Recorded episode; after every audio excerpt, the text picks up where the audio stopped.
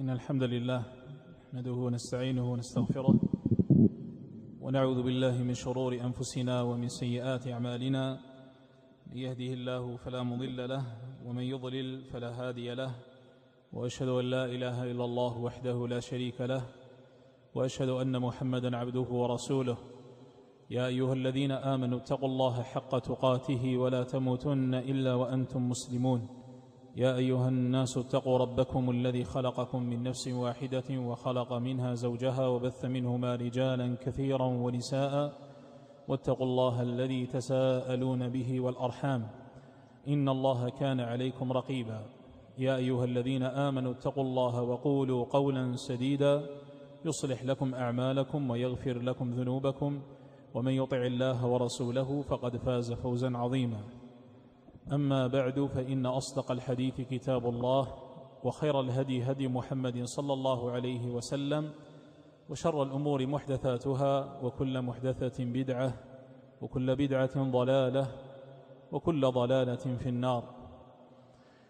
أما بعد فما زلنا مع الأحاديث التي أوردها شيخ الإسلام ابن تيمية رحمه الله تبارك وتعالى في فصل من كتابه الجواب الصحيح أحاديث تتعلق بصفة نبينا صلى الله عليه وسلم الخلقية وأخلاقه أيضا عليه الصلاة والسلام. نعم. قال شيخ الإسلام ابن تيمية رحمه الله تعالى وغفر له ولشيخنا وللسامعين في كتابه الجواب الصحيح. وروى الدارمي عن ابن عباس رضي الله عنهما قال كان رسول الله صلى الله عليه وسلم أفلج الثنيتين إذا تكلم رؤيا النور يخرج من ثناياه. نعم أورد هذا الحديث وهو عند الدارمي. قال عن ابن عباس قال كان رسول الله صلى الله عليه وسلم أفلج الثنيتين. الثنيتان وهما أربعة أسنان في مقدمة الفم ثنتان في الأعلى وثنتان في الأسفل. هاتان هما الثنيتان ثنتان في الأعلى وثنتان في الأسفل تحتهما وبعدهما الرباعية ويقول هنا أن النبي صلى الله عليه وسلم كان أفلج الثنيتين. أفلج الثنيتين أي أن بينهما فرجة ليستا متلاصقتين. بينهما فرجة. وهذا يعد من الجمال إذا كان خلقة. هذا يعد من الجمال إذا كان خلقة. إذا كان كانت الثنيتان بينهما فرجة غير متلاصقتين. فإذا كانت كان كذلك خلقة فهذا يعد من الجمال. ولهذا النبي صلى الله عليه وسلم لعن المتفلجات للحسن. متفلجات للحسن. لماذا يعمدن إلى ذلك؟ لأجل الجمال. لأجل الجمال. هذا فيه جمال. ولكن أنا قلت لكم يا إخوان هذا فيه جمال إذا كان خلقة. أما أن يذهب الواحد ويفلج ولا المرأة تفلج فهذا محرم ولا يجوز لنهي النبي صلى الله عليه وسلم عنه. أما من خلق هكذا مفلج الثنيتين فإن هذا يعد من الجمال. قال أفلج الثنيتين إذا تكلم رؤيا النور يخرج من ثناياه. وهذا الحديث الذي أورده هنا رحمه الله وهو عند الدارمي حديث ضعيف. هذا الحديث لا يصح. وقد قال الهيثمي رحمه الله وفيه عبد العزيز بن أبي ثابت وهو ضعيف. وكذلك جاء في حديث هند بن أبي هالة ربيب نبينا صلى الله عليه وسلم ابن خديجة وحديثه في الشمائل للإمام الترمذي رحمه الله. جاء فيه أن النبي صلى الله عليه وسلم كان مفلج الأسنان. هذا في حديث هند بن أبي هالة عند الإمام الترمذي في الشمائل. كان مفلج الأسنان وهو موافق لهذا الحديث الذي بين أدينا حديث ابن عباس عند الدارمي. ولكن حتى حديث هند بن أبي هالة لا يصح. وقد ضعفه الشيخ الألباني رحمه الله تبارك وتعالى. نعم. وروى عن ابن عمر رضي الله عنهما قال ما رأيت أحدا أنجد ولا أجود ولا أشجع ولا أضوأ من رسول الله صلى الله عليه وسلم. وروى الدارمي عن ابن عمر رضي الله تعالى عنهما قال ما رأيت أحدا أنجد ولا أجود ولا أشجع ولا أضوأ من رسول الله صلى الله عليه وسلم. ذكر أمورا تتعلق بأخلاقه صلى الله عليه وسلم وأمرا يتعلق بخلقته. أما الأول فقال ما رأيت أحدا أنجد. والنجدة النجدة هي شجاعة في القتال ومسارعة في الإقدام. النجدة هي شجاعة لكنها شجاعة في في القتال وسرعة في الإقدام وسرعة في الإقدام. يقال الرجل النجد وهو الشجاع المقدام الذي يمضي في الأمر الذي يحجم عنه غيره. يمضي في الأمر الذي يحجم عنه غيره. ولهذا هذا الأمر الذي ذكر عن نبينا صلى الله عليه وسلم ولا أنجد والنجدة هي شجاعة لكن هي شجاعة خاصة شجاعة خاصة فيها سرعة الإقدام ولا سرعة الإغاثة فهي نجدة. قال ولا أنجد ما رأيت أحدا أنجد وبعد ذلك قال أجود وأشجع. ولا أشجع من رسول الله صلى الله عليه وسلم. في الأول قال أنجد ثم قال ولا أشجع.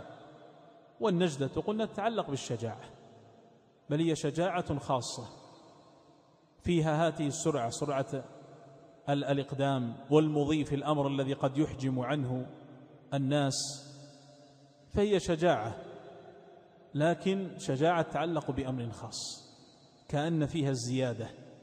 إقدام ومضي في أمر يتركه الناس ويحجب عنه الناس فهي سرعة فيها سرعة في الإجابة والإغاثة. وقوله هنا جامعا بينهما لا أنج ما رأيت أحدا أنجد ثم قال ولا أشجع. قال الملا القاري في شرح الشفاء ولا يبعد أن المراد بالجمع بينهما المبالغة.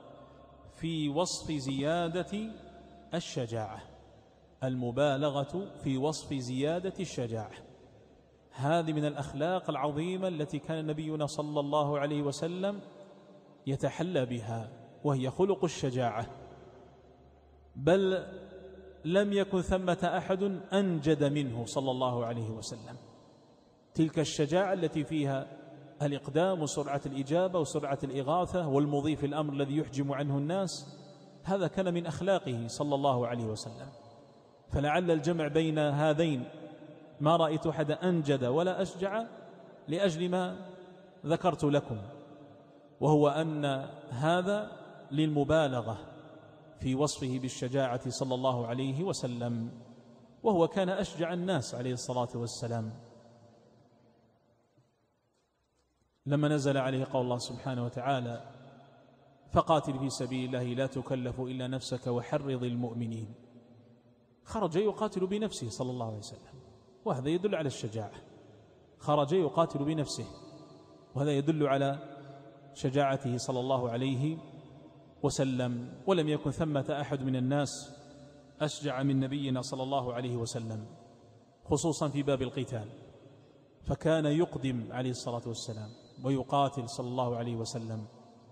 حتى كان الصحابة رضوان الله تبارك وتعالى عليهم وهم في القتال معه يحتمون به ويلذون إليه. وإن أشجعهم من يكون قريبا من النبي صلى الله عليه وسلم لأن النبي صلى الله عليه وسلم كان يدخل في حومة الوغى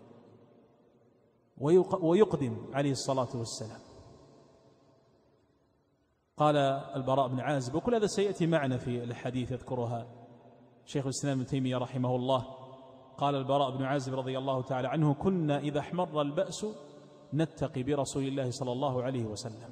إذا اشتد البأس. قال نتقي برسول الله صلى الله عليه وسلم وإن الشجاع لا الذي يحاذي به يعني يكون قريبا منه. عليه الصلاة والسلام. وعلي بن أبي طالب رضي الله تعالى عنه قال ولقد رأيتنا يوم بدر ونحن نلوذ برسول الله صلى الله عليه وسلم. يعني في غزوة بدر.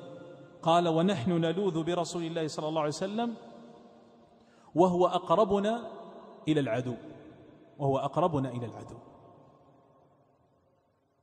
وفي غزوة حنين وهي غزوة عظيمة. وقع ما وقع فيها للصحابة من الوقوع في كمين هوازن وثقيف. فاختلط الأمر. وقد سأل رجل البراء بن عازب رضي الله تعالى عنه قال له أفررتم عن رسول الله صلى الله عليه وسلم يوم حنين؟ قال ولكن رسول الله صلى الله عليه وسلم لم يفر. يعني في تلك الغزوة لم يفر. فلقد رأيته وأبو سفيان آخذ بخطام ناقد بغلته البيضاء وهو يوجهها إليهم ويقول أنا النبي لا كذب أنا ابن عبد المطلب. يعني مع ذلك الذي وقع والنبي صلى الله عليه وسلم على بغلة كما قال الحافظ بن كثير بغلة لا تصلح لا لفر ولا لكر ولا لهرب. ثم يعرف باسمه. قال ابن كثير ليعرفه من لم يعرفه عليه الصلاة والسلام إلى يوم القيامة. ويقول أنا النبي لا كذب أنا ابن عبد المطلب. ابن كثير علق على هذا الحديث في تفسيره قال هذا غاية ما يكون في الشجاعة. هذا غاية ما يكون في الشجاعة. يعني الآن الوقوع في كمين. والصحابة اختلط عليهم الأمر. لما وقعوا في كمين هوازن وهم قد قالوا إن لنهزم من كثرة. ثم بعد ذلك النبي صلى الله عليه وسلم وهو على بغلته يعرف الأعداء بنفسه ويوجهها إليهم ويقول أن النبي لا كذب ابن عبد المطلب. هذا غاية ما يكون في الشجاعة كما قال ابن كثير رحمه الله. وقد ذكر الحديث في تفسيره وقال هذا رحمه الله تبارك وتعالى. ومما يدل أن النبي صلى الله عليه وسلم كان أنجد الناس أنجد الناس في سرعة إغاثته واستجابته. شجاعة مع سرعة إغاثة واستجابة. وهذا حديث سيأتي معنا من حديث أنس. لما فزع أهل المدينة يوما من صوت فخرجوا إلى جهة الصوت فإذا بهم برسول الله صلى الله عليه وسلم راجع من قبل الصوت. علق السيف في عنقه وهو على فرس عري, عري لأبي طلحة ويقول لهم لم تراعوا لم تراعوا يعني لا تخافوا ولا تفزعوا. كان أول الراصدين لذلك الصوت خارجا صلى الله عليه وسلم. إلى ذلك الصوت. فلذا كان أنجد الناس وأشجع الناس صلوات ربي وسلامه عليه. قال ابن عمر ما رأيت أحدا أنجد ولا أجود. هذا أيضا يتعلق بخلق من الأخلاق وهو خلق الجود. بلغ النبي صلى الله عليه وسلم في هذا الخلق مبلغا عظيما. مهما حاول أحد من الناس أن يصل إليه فلن يصل إلى ذلك. لأنه صلى الله عليه وسلم كان أجود الناس عليه الصلاة والسلام. كما قال أنس رضي الله تعالى عنه. يجود وإذا جاء زمن الخير يتضاعف وجوده وهذا من توفيق الله له. فكان إذا أتى رمضان يضاعف ذلك الجود ويتضاعف منه صلى الله عليه وسلم. كما جاء في حديث ابن عباس وسيأتي معنا. فكان صلى الله عليه وسلم أجود الناس وكان أجود ما يكون في رمضان حين يلقاه جبريل فيدارسه القرآن. فلرسول الله صلى الله عليه وسلم أجود من الريح المرسلة عليه الصلاة والسلام.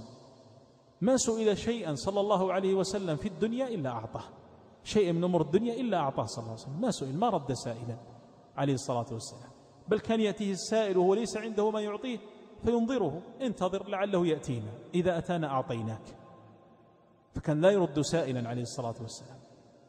بل كان الشيء الذي يحتاجه هو عليه الصلاة والسلام.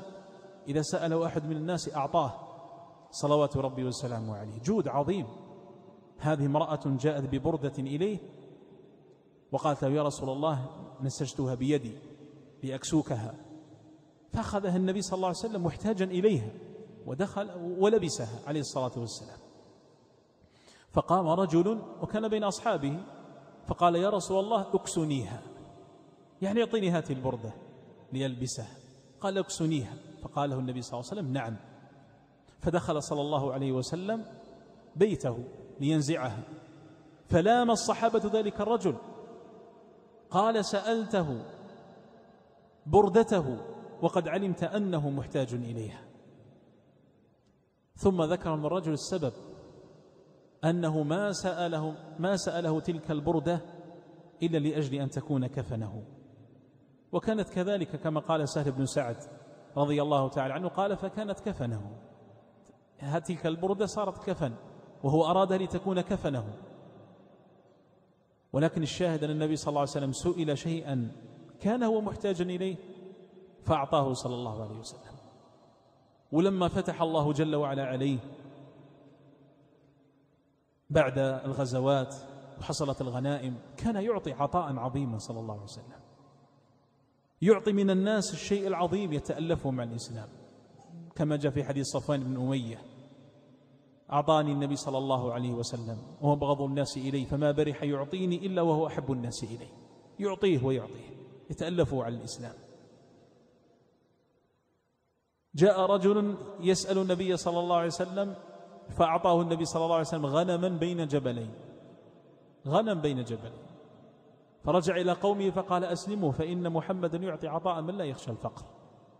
كان جوادا صلى الله عليه وسلم. ثم إن هذا الجود لا يتعلق بالمال فقط. جاد بنفسه. خرج مقاتلا مجاهدا عليه الصلاة والسلام. والذي نفسي بيده وددت أني أغزو فأقتل ثم أغزو فأقتل ثم أغزو فأقتل. يقاتل ويخرج صلى الله عليه وسلم. هذا جود بنفسه. جاد بجاهه. والجود كل الجود هو الجود بالجاه. أن يجود الإنسان بجاهه.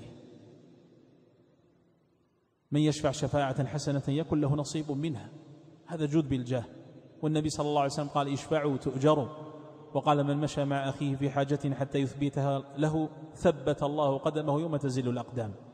هذا كله في الجود بالجاه. والنبي صلى الله عليه وسلم جاد بجوهه جاد بجاهه. هذا مغيث زوج بريرة. لما اعتقت بريرة ما أحبت أن تبقى مع مغيث. ومغيث يحبها ويأتي النبي صلى الله عليه وسلم وهو يبكي. فالنبي صلى الله عليه وسلم أتى بريرة يحدثها في شأن مغيث.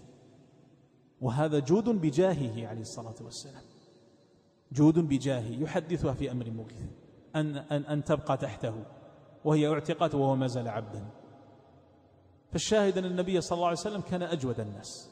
جود بالمال ولا جود بالنفس ولا جود بالجاه عليه الصلاة والسلام.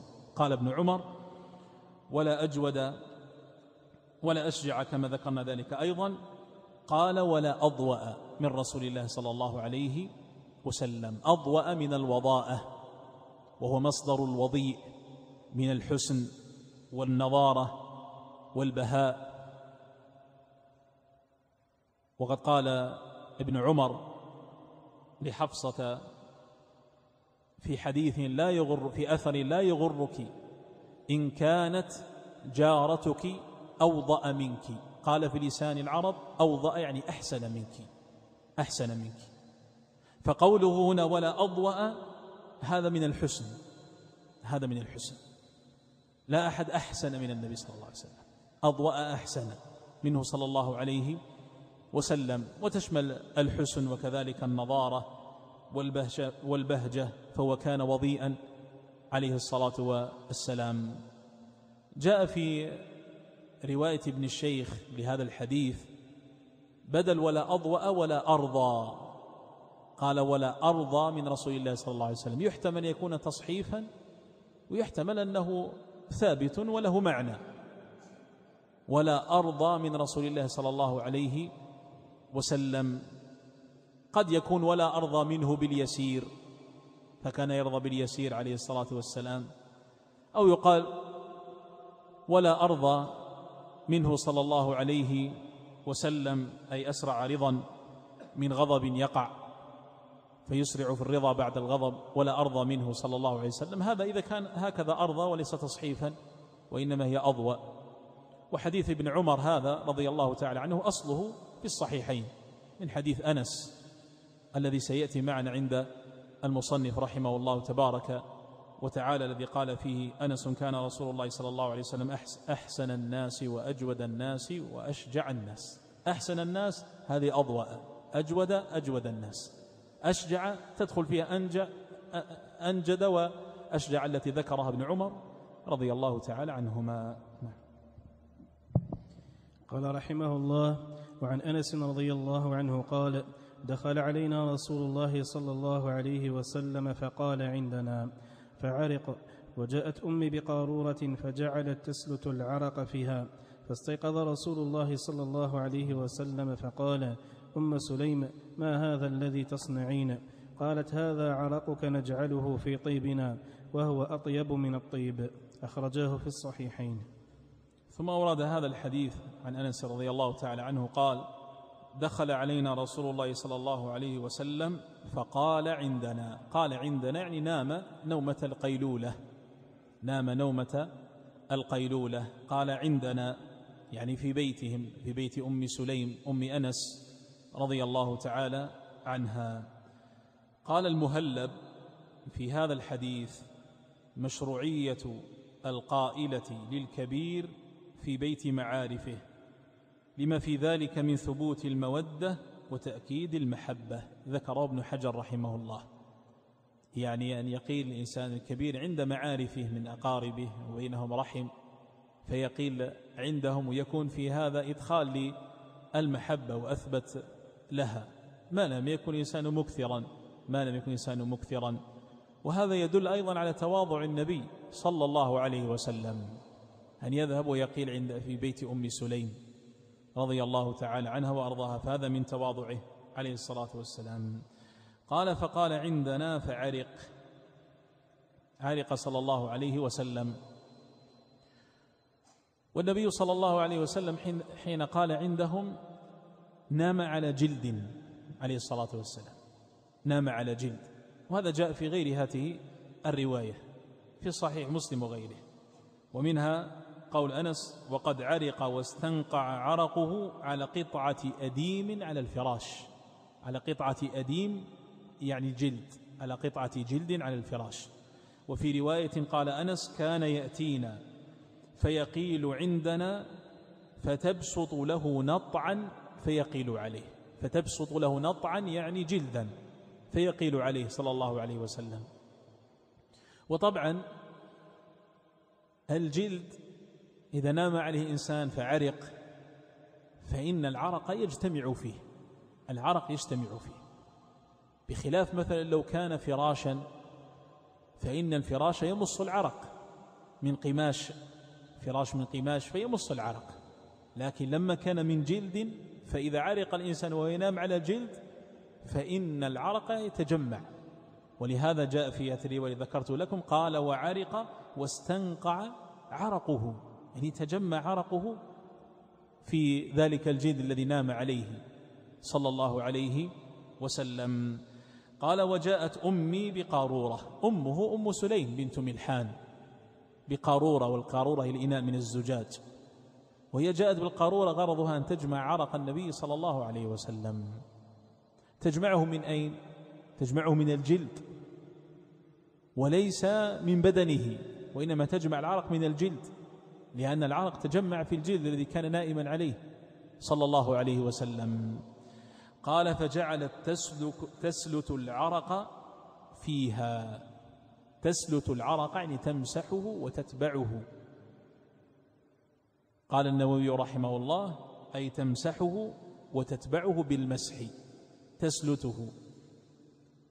كأنها تأخذ بإصبعها العرق فتجمعه من ذلك الجلد ثم تسلته في القارورة فيجتمع عندها في القارورة.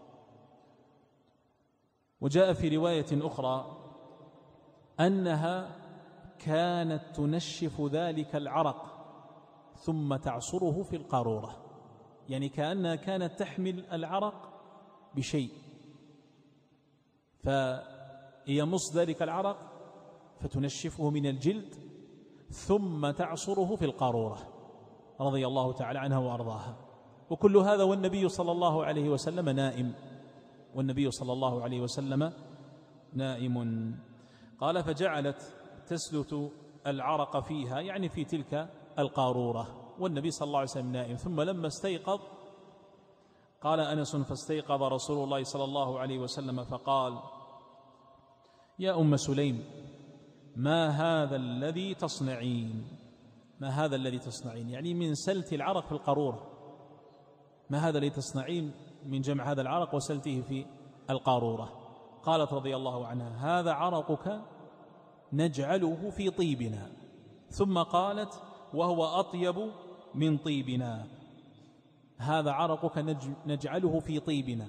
يعني نجمعه في القارورة ونجعله في طيبنا. إما تجمعه في القارورة التي التي فيها الطيب أو تجمعه ثم تضيفه إلى الطيب. سبحان الله عرق النبي صلى الله عليه وسلم تطيب به الطيب.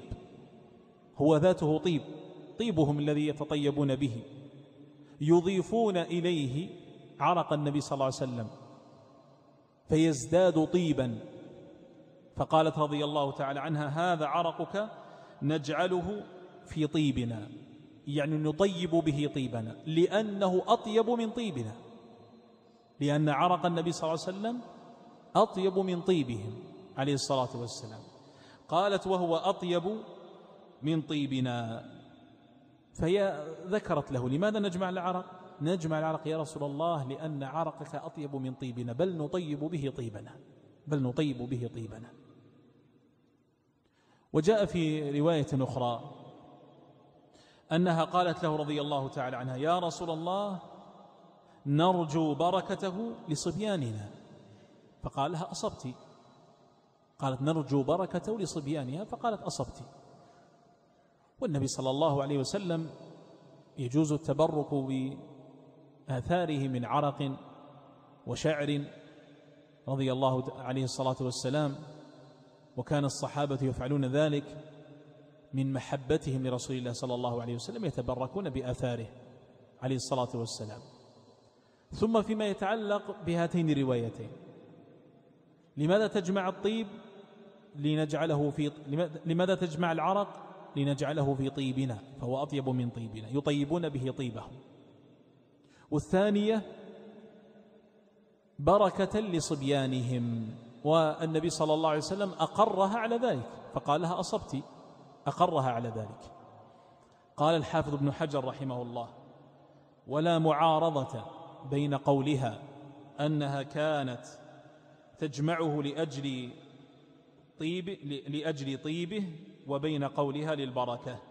بل يحمل على أنها كانت تفعل ذلك للأمرين معا. كانت تفعل ذلك للأمرين معا. لأجل أن يستعمل كطيب ويطيب به طيبهم ولأجل أن يتبرك به لصبيانهم. وهذا كله كما قلت من شدة محبتهم للنبي صلى الله عليه وسلم يتبركون بآثاره. عليه الصلاة والسلام. والشاهد في هذا الحديث أنه صلى الله عليه وسلم كان كثير العرق وإلا ما جمع العرق في قارورة كان كثير العرق وكان عرقه صلى الله عليه وسلم أطيب من الطيب صلوات ربي وسلامه عليه. نعم. وروى الدارمي عن جابر قال كان رسول الله صلى الله عليه وسلم لا يسلك طريق فيتبعه أحد. لا يسلك طريقا. لا يسلك طريقا فيتبعه أحد إلا عرف أنه قد سلكه من طيب عرقه. قال جابر رضي الله تعالى عنه كان رسول الله صلى الله عليه وسلم لا يسلك طريقا فيتبعه أحد. يعني يمشي في تلك الطريق بعد النبي صلى الله عليه وسلم وهو لا يراه. يعني النبي صلى الله عليه وسلم أخذ هذا الطريق ومضى. ثم يأتي أحد فيمشي من تلك الطريق التي مشى فيها صلى الله عليه وسلم حتى وهو لا يرى النبي صلى الله عليه وسلم. قال إلا عرف أنه قد سلكه. يعرف بأن النبي صلى الله عليه وسلم مشى من هذه الطريق. كيف؟ يشم رائحة عرقه صلى الله عليه وسلم. الذي هو أطيب من الطيب عليه الصلاة والسلام. أطيب من الطيب.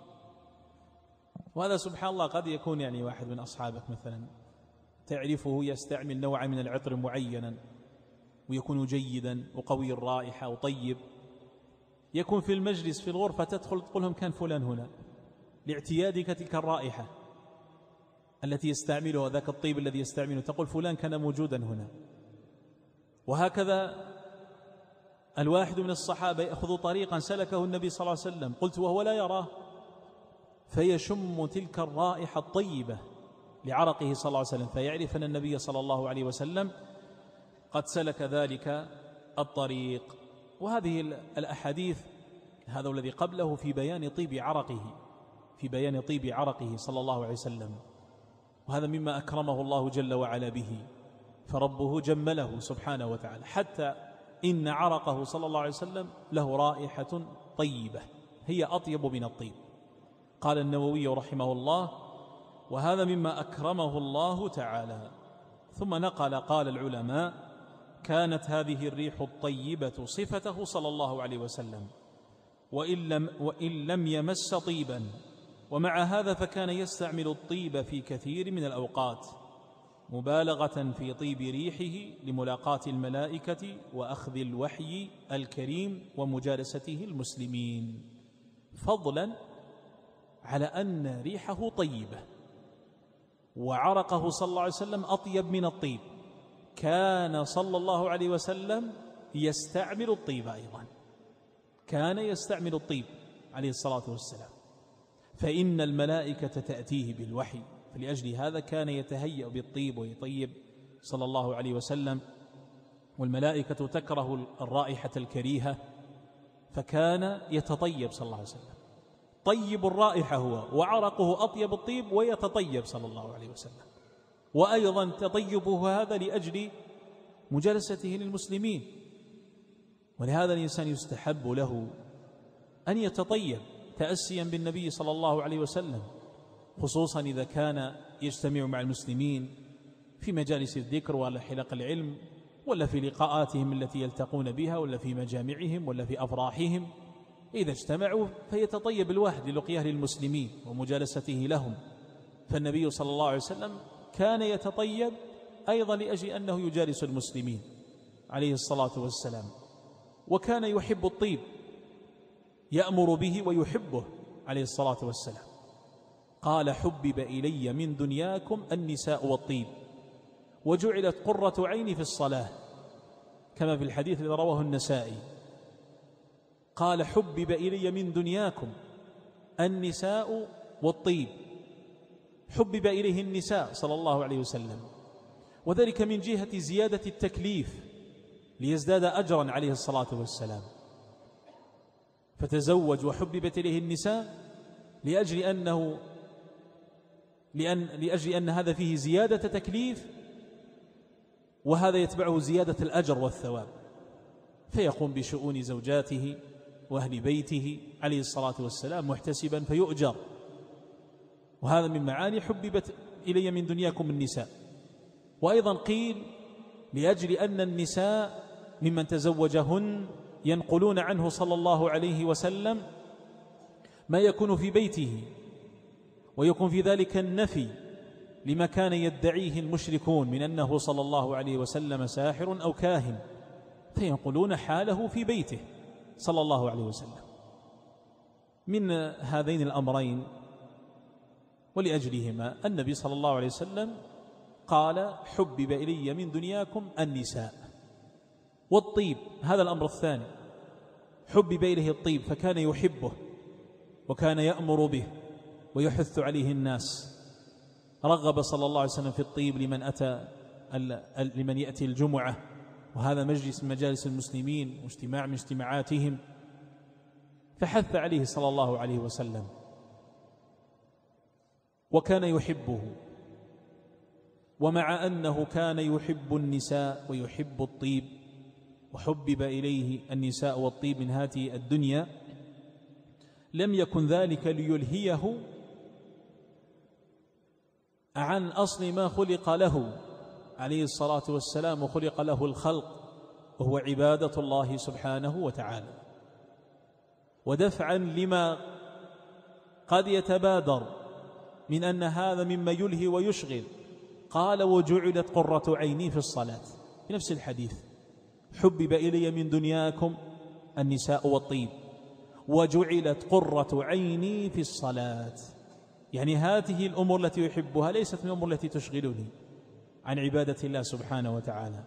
قال وجعلت قرة عيني في الصلاة. الصلاة التي فيها مناجاة لربه سبحانه وتعالى حببت إليه فهي تسمو جعلت قرة عينه فيها فهي تسمو عما حبب إليه في هذه الدنيا من الطيب والنساء. قال ابن القيم رحمه الله في زاد المعاد يتكلم عن الطيب قال لما كانت الرائحة الطيبة غذاء الروح والروح مطية القوى والقوى تزداد بالطيب وهو ينفع الدماغ والقلب وسائر الأعضاء الباطنة ويفرح القلب ويسر النفس وينشط الروح وهو أصدق شيء للروح وأشد ملاءمة لها. وبينه وبين الروح الطيبة نسبة قريبة. كان أحد المحبوبين من الدنيا إلى أطيب الطيبين صلى الله عليه وسلم أو صلوات الله وسلامه عليه. انظر إلى هذه الآثار الطيبة للطيب.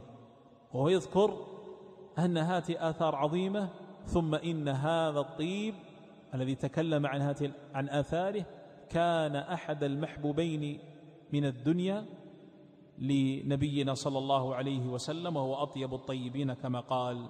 فسنة النبي صلى الله عليه وسلم هي استعمال الطيب والحرص والحرص عليه استعمال الطيب والحرص عليه. كما كان نبينا صلى الله عليه وسلم يحرص عليه وخصوصا كما قلت إن المسلم يلتقي مع المسلمين ويجالسهم. فأن يكون طيب الرائحة متأسيا مقتديا بالنبي صلى الله عليه وسلم فهذا خير وأحب. بل حتى لو عرض عليه الطيب لا يرده. لو عرض عليك الطيب فلا ترد الطيب. تقبل.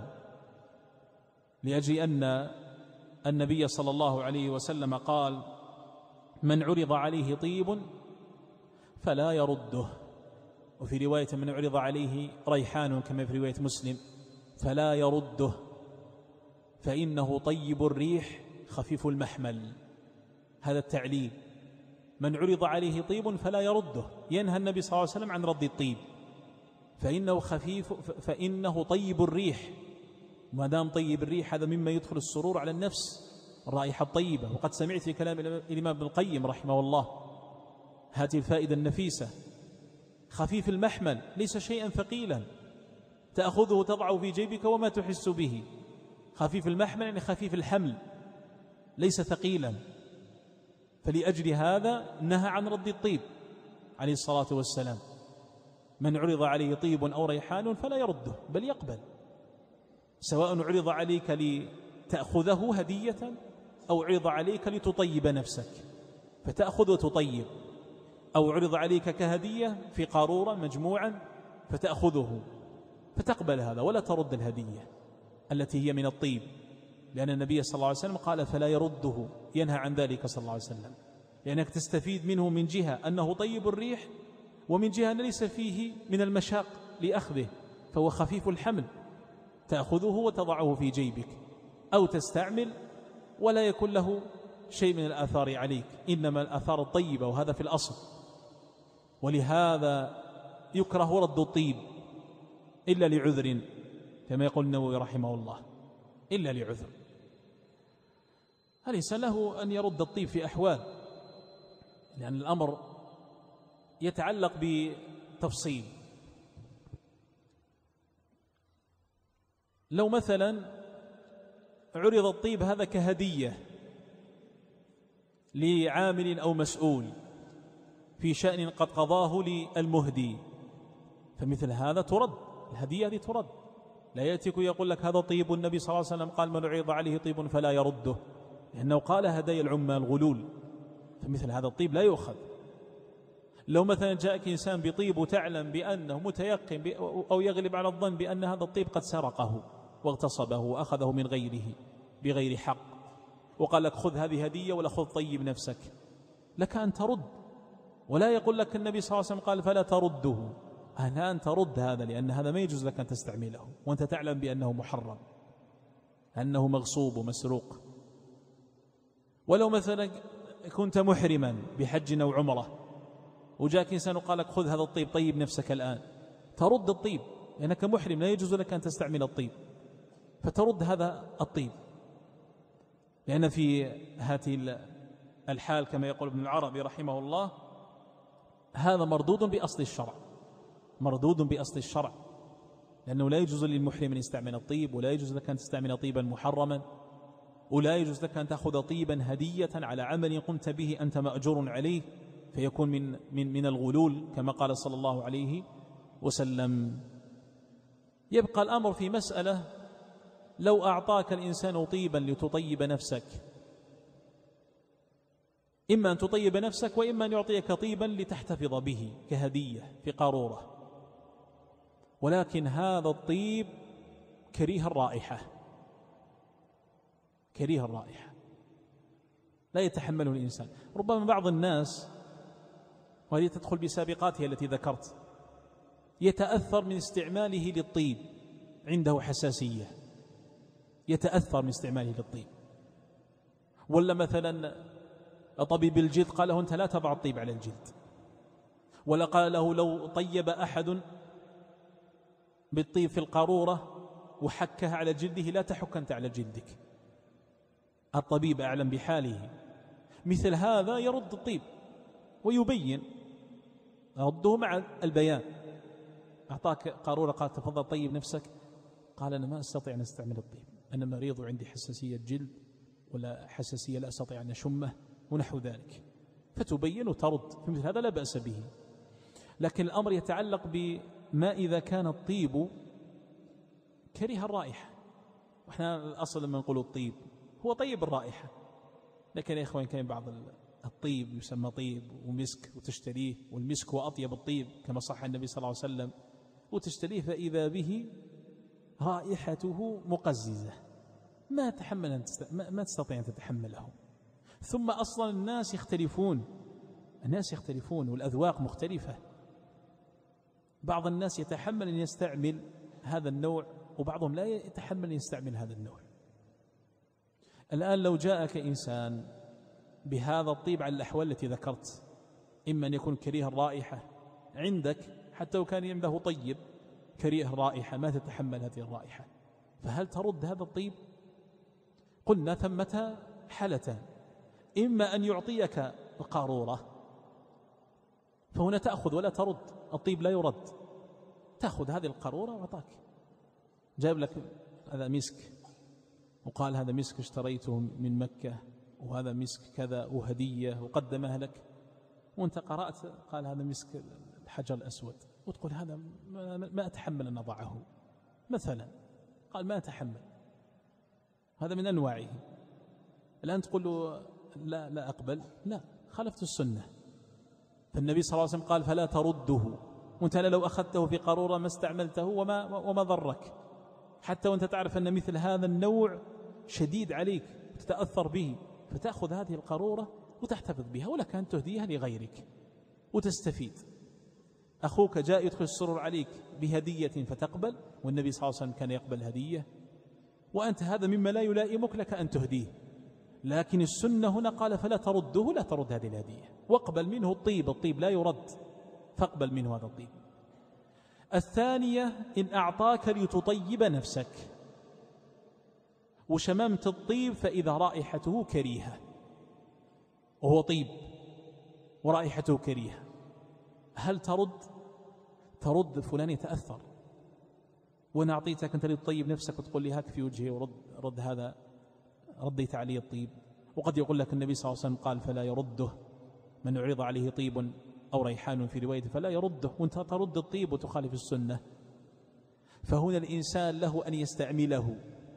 حتى ونشوف هذا الطيب من من أكره الطيب إليك. ريحته كريهة. تستعمله حتى تأخذ بسنة النبي صلى الله عليه وسلم في عدم رد الطيب. وحتى لا يتأثر من أعطاك لتطيب نفسك. وهو جاء يريد إدخال السرور عليك بتطييبك فتستعمل شيئا من ذلك الطيب تطييبا لخاطر الرجل وأخذا بالسنة في قوله صلى الله عليه وسلم فلا يرده كما قاله الشيخ بن باز رحمه الله وكما قاله الشيخ ابن محسن العباد حفظه الله تبارك وتعالى حتى في مثل الحال ولا يرد الإنسان الطيب.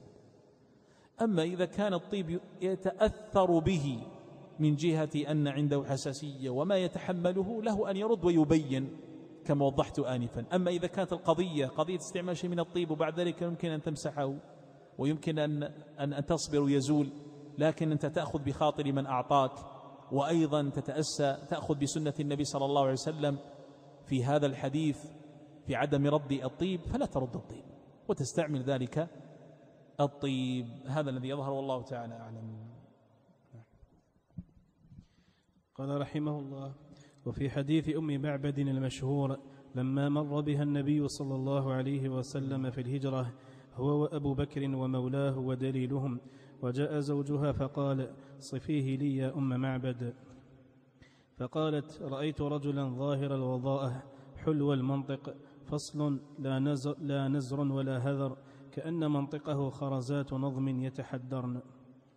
أورد رحمه الله حديث أم معبد أو شيئا من حديث أم معبد وحديث أم معبد حديث طويل في قصة هجرة نبينا صلى الله عليه وسلم ومروره بدارها عليه الصلاة والسلام. وحديث أم معبد هذا حديث مختلف في صحته. الإمام الحاكم رحمه الله تبارك وتعالى قال هذا حديث صحيح الإسناد ولم يخرجه. والحافظ بن كثير رحمه الله قال إن قصة أم معبد مشهورة مروية بطرق يشد بعضها بعضا. وبعض أهل العلم يرى ضعفه.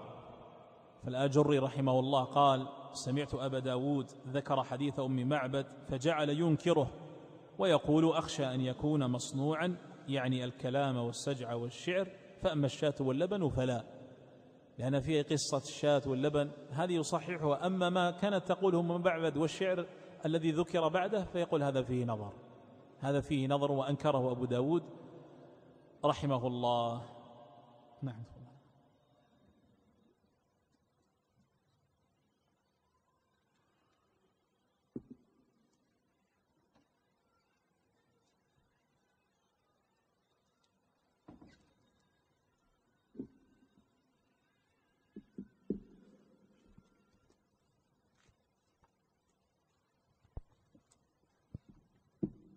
الله أكبر الله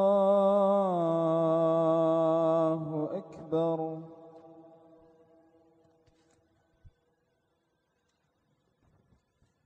أشهد أن لا إله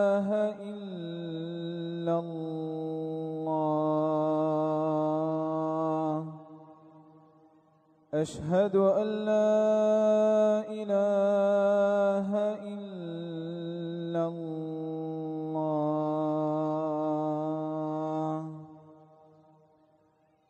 أشهد أن محمدا رسول الله.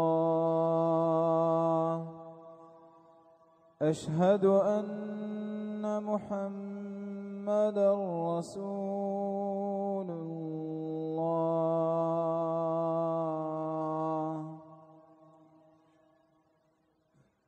حي على الصلاة.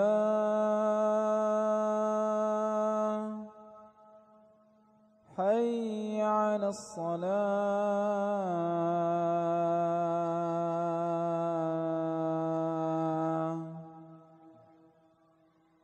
حي على الفلاح.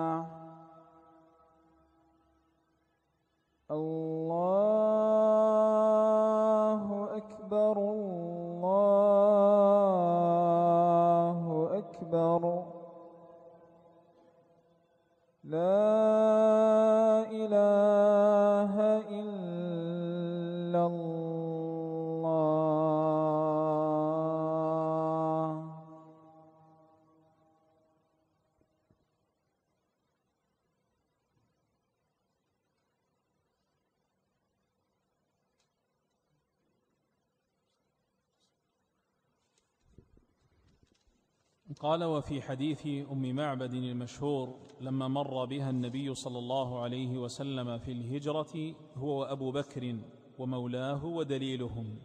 هو أبو بكر الصديق صاحبه ورفيقه في الهجرة عليه الصلاة والسلام. قال ومولاهم عامر بن فهيرة ودليلهم عبد الله بن أريقط. وعبد الله بن أريقط كان هاديا وخريتا عارفا بالطريق ف وكان مشركا.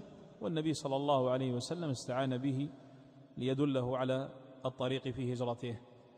قال وجاء زوجها فقال صفيه لي يا أم معبد قالت رأيت رجلا ظاهر الوضاءة هذا كما في حديث ابن عمر ولا أضوأ من رسول الله صلى الله عليه وسلم يعني من الحسن والبهاء. قالت رأيت رجلا ظاهر الوضاءة حلو المنطق حلو المنطق يعني حلو الكلام.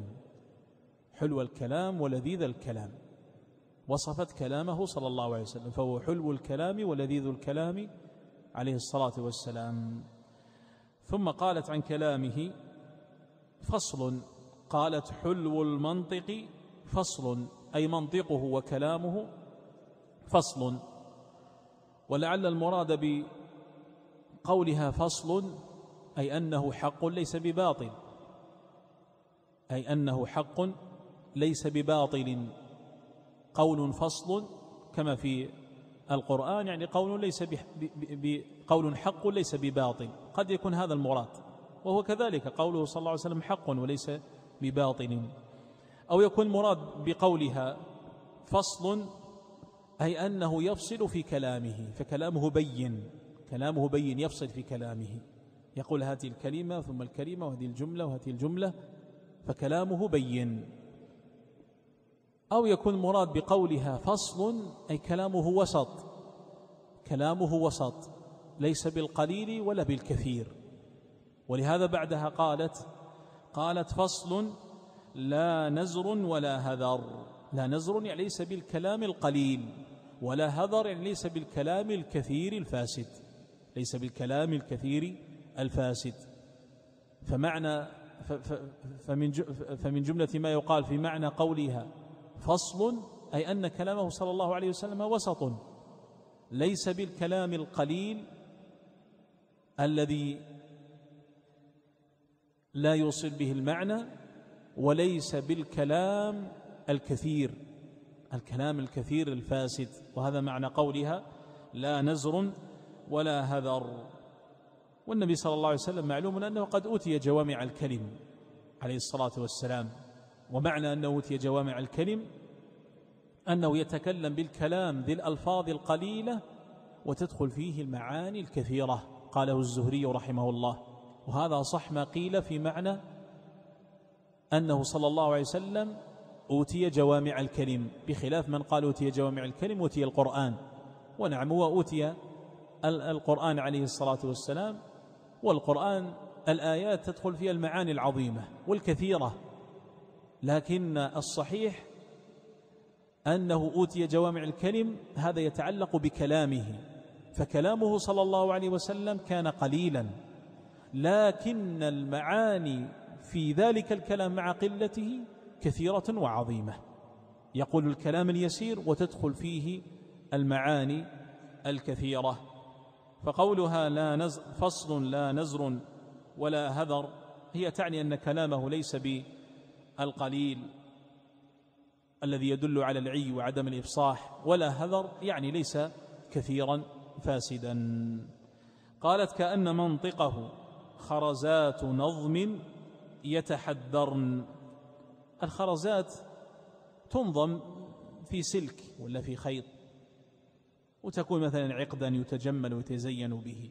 هذه خرزات هذه الدر تكون في في خيط وتكون هكذا منتظمة تنظم وتستعمل وتزين.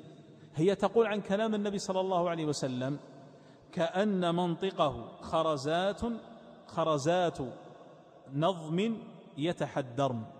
كأن منطقه خرزات نظم يتحدر خرزات نظم يتحدر وهذا فيه بيان تناسق كلامه صلى الله عليه وسلم وتواليه تناسق كلام وتواليه.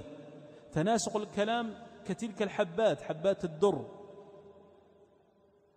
وتوالي كلامه صلى الله عليه وسلم كتوالي تلك الحبات حين يقطع ذاك الخيط ولا السلك تتوالى الواحدة وراء الأخرى. فيكون هذا الكلام متواليا كلامه متواليا. وغرضها من قولها رضي الله تعالى عنها كأن منطقه خرزات نظم يتحدرن يعني.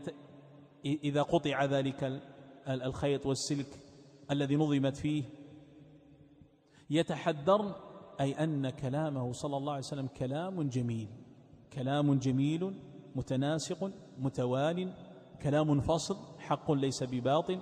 كلام فصل بين يتكلم صلى الله عليه وسلم الكلام فيكون بينا ويفهم عنه صلى الله عليه وسلم. لا بالقليل الذي لا يفيد المعنى بل كلامه صلى الله عليه وسلم فيه المعاني العظيمة لأن أوتي جوامع الكريم ولا بالكثير هذر كثير فاسد لا ينفع كلام قليل كثير ومعاني قليلة أو فائدة لا تؤخذ من ذلك الكلام هذا ليس في كلامه صلى الله عليه وسلم. نعم. وروى أبو زرعة عن محمد بن عمار بن ياسر قال قلت للربيع بنت معوذ بن عفراء صفي لرسول الله صفي لي رسول الله صلى الله عليه وسلم. فقالت يا بني لو رأيته رأيت الشمس طالعة. وأورد هذا الأثر عند أبي زرعة قال عن محمد بن عمار بن ياسر قال قلت للربيع بنت معوذ بن عفراء صفي لي رسول الله صلى الله عليه وسلم. يعني هو يسأل عن صفة النبي صلى الله عليه وسلم الخلقية. فقالت رضي الله تعالى عنها يا بني لو رأيته رأيت الشمس طالعة. لو رأيته لو رأيت النبي صلى الله عليه وسلم قالت رأيت الشمس طالعة. وهي تريد أن النبي صلى الله عليه وسلم له ضياء. أن النبي صلى الله عليه وسلم له ضياء ونور صلى الله عليه وسلم. هذا الذي تريده. وقولها هذا رأيت الشمس طالعة بيان لكمال ذلك النور والضياء فيه من حسنه وجماله. صلى الله عليه وسلم وبهائه قالت رأيت الشمس طالعة. وجاء أيضا في حديث أبي هريرة رضي الله تعالى عنه قال ما رأيت شيئا أحسن من رسول الله صلى الله عليه وسلم كأن الشمس تجري في جبهته. كأن الشمس تجري في جبهته. قال الطيبي رحمه الله شبه جريان الشمس في فلكها بجريان الحسن في وجهه صلى الله عليه وسلم. وهذا كله يراد منه بيان حسن النبي صلى الله عليه وسلم. حسن النبي صلى الله عليه وسلم. فكان أحسن الناس وكان أوضأ الناس عليه الصلاة والسلام. كانوا يتكل إذا تكلموا عن جماله صلى الله عليه وسلم هنا يذكرون الشمس. رأيت الشمس طالعة. كأن وجهه قمر عليه الصلاة والسلام. إذا سر استنار وجهه كأنه قطعة قمر كما في حديث كعب مر معنا هذا الحديث. هذا كله لبيان حسن نبينا صلى الله عليه وسلم وجماله وأن له نورا وضياء عليه الصلاة والسلام. أن له نورا وضياء صلوات ربي وسلامه عليه. وطبعا لما يقال النبي صلى الله عليه وسلم له نور وضياء لا يعني بأنه يضيء لا يعني بأنه يضيء. يعني في الظلماء والنبي صلى الله عليه وسلم موجود في في تلك الظلمة هو يضيء صلى الله عليه وسلم. لا ليس هذا. وقد نبه الشيخ عبد الرزاق حفظه الله في شرح هذا الحديث وذكر أن عائشة رضي الله تعالى عنها مرة طلبت النبي صلى الله عليه وسلم. طلبت النبي صلى الله عليه وسلم وهو كان يصلي ولم تره فأخذت تتحسس بيدها حتى وقعت يدها على قدمي النبي صلى الله عليه وسلم وهو ساجد. الآن لو كان النبي صلى الله عليه وسلم نقول له نور وضياء وهو يضيء ما احتاجت إلى أن تتلمس لتبحث عنه. بل هو يضيء فتراه لكن هي في ظلمة. وما رأت النبي صلى الله عليه وسلم. فلما نقول إن النبي صلى الله عليه وسلم كان له نور وضياء هذا المراد به بيان جماله وحسنه وجمال وجهه صلى الله عليه وسلم. والله تعالى أعلم وآخر دعوانا الحمد لله رب العالمين. سبحانك اللهم وبحمدك أشهد أن لا إله إلا أنت أستغفرك وأتوب إليك.